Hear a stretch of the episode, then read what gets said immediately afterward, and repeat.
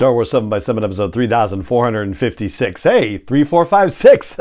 Get high enough in the numbers, and that's the sort of thing that happens. So we did it. We made it through nearly four hours of cutscenes and conversations in Jedi Fallen Order, and let's wrap it up. This is what we learned in short order. Punch it.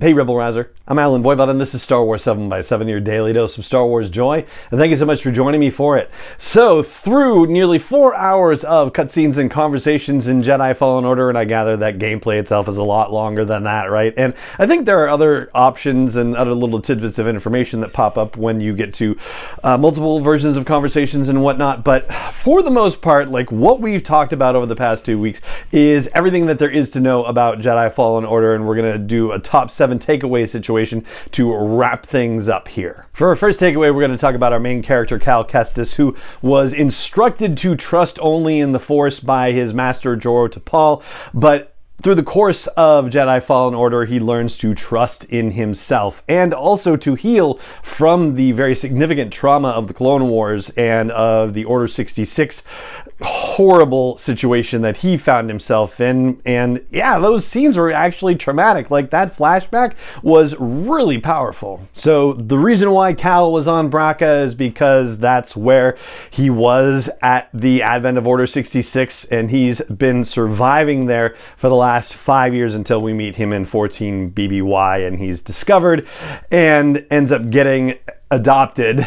sort of forcibly, sort of, yeah, what other choice did he have by the crew of the Mantis? But it does turn out to be one of those we'll see situations because things were really bad and it looked like he was about to die. And then he ended up with the Mantis crew and suddenly not only was saved, but found a purpose that he had been lacking for the last five years. For a second takeaway, we'll talk about Cere Junda, who was also traumatized by Order 66 in her own particular way, ended up touching the dark side of the Force when she saw what had happened to her former Padawan, and we'll get to that in a moment, and has since cut herself off from the Force, which means that her stated desire to resurrect the Jedi Order, like she can't do it because she's been compromised. She needs somebody to help her out and make it happen. That's where Cal Kestis came in, but she ends up following her own path as she speaks about when she and Cal are talking in one of their interstellar voyages. She too is able to complete her story arc and have a reckoning with her former Padawan and to express her deep sorrow and regret at the choices that she made and how it made things so terrible for her Padawan as a result. And then, of course, there's the grand irony that her whole purpose of rebuilding the Jedi Order, like her idea that this holocron was going to be able to help them do it, that they ultimately decided to destroy the holocron. And as Cal said, that their destiny should be determined by the Force. And, you know, you could argue that them getting access to the holocron was the will of the Force, and therefore maybe they should have continued on. But yeah, that vision that Cal has about how he became a master was training a bunch of younglings in the Empire, finding them and hunting them all down. Yeah, that obviously was a big turning point in that whole situation. Now, always in motion, of course, the future is, but yeah, people make the best decisions that they can make with the information that they have and with the level of growth they have. So, yeah, you just have to hope that that's going to be the right decision that they've made. But at least from a storytelling perspective, they put all the elements in there that were necessary for it. All right, so third takeaway, let's talk about Merrin. So, our Night Sister that we don't actually meet until pretty late in the festivities, as it turns out. Now, we don't get the same depth and character arc for Merrin as we do with Cal and Cere, but then again, we don't spend nearly as much time with her as we do with Cal and Cere. But there is still something satisfying to see somebody who has been lost kind of in a similar fashion because the Night Sisters were massacred the same way that the Jedi were massacred, and for her to have a new found family with Cal and Cere and Greez, like, yeah, that is definitely a satisfying result to where her back backstory was when we first met her. For our fourth takeaway, let's talk about the Inquisitorius, specifically the second sister and the ninth sister. So the ninth sister, yeah, I, I know other stuff. And so I know that even though it certainly looked like the ninth sister was dead, the ninth sister is not dead. You can never assume that they're dead unless they tell you they're dead. And I guess by the same token, it's hard to say that the second sister is dead also because you just see Vader goes swing and she drops and that's it. But you know, when it's Vader, it's a pretty, well, I guess I would have said it's a pretty safe assumption, except for the fact that he stabbed Reva, Reva, Reva, um, who became the third sister when she was a youngling and she still survived. So I guess the lesson is nobody's perfect, not even Darth Vader. But be that as it may. So we also got a very satisfying story arc for Trilla, aka the second sister, finding out what her backstory had been in Order 66, the unfortunate decision that Cere made trying to be strategic but did not work out and how terribly it ended up going for Trilla as a result. And to the credit of the writing team for Jedi Fallen Order, the reconciliation between Cere and Trilla at the end of the story was really very powerful and well done and believable. You actually got the feeling from Trilla that maybe there was a chance that she could come back from the dark side of the force in you know similar fashion to how Luke was able to bring Darth Vader back from the dark side like the fact that Cere was able to connect so deeply and meaningfully with Trilla in the story was just very well done. For a fifth takeaway, I'll flag the fact that we got an idea of the broader conflict happening, particularly in the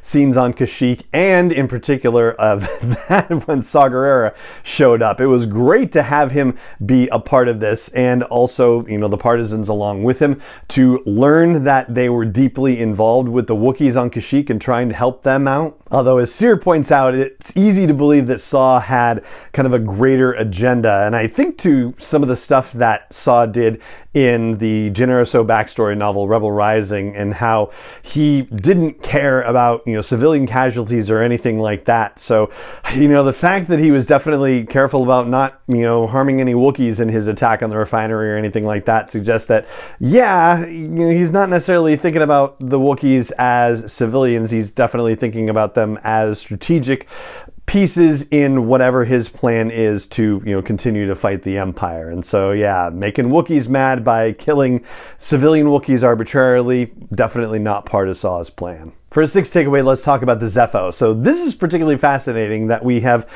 introduced to us another force sensitive civilization, an advanced civilization that has since gone extinct, or at least as far as we know has gone extinct.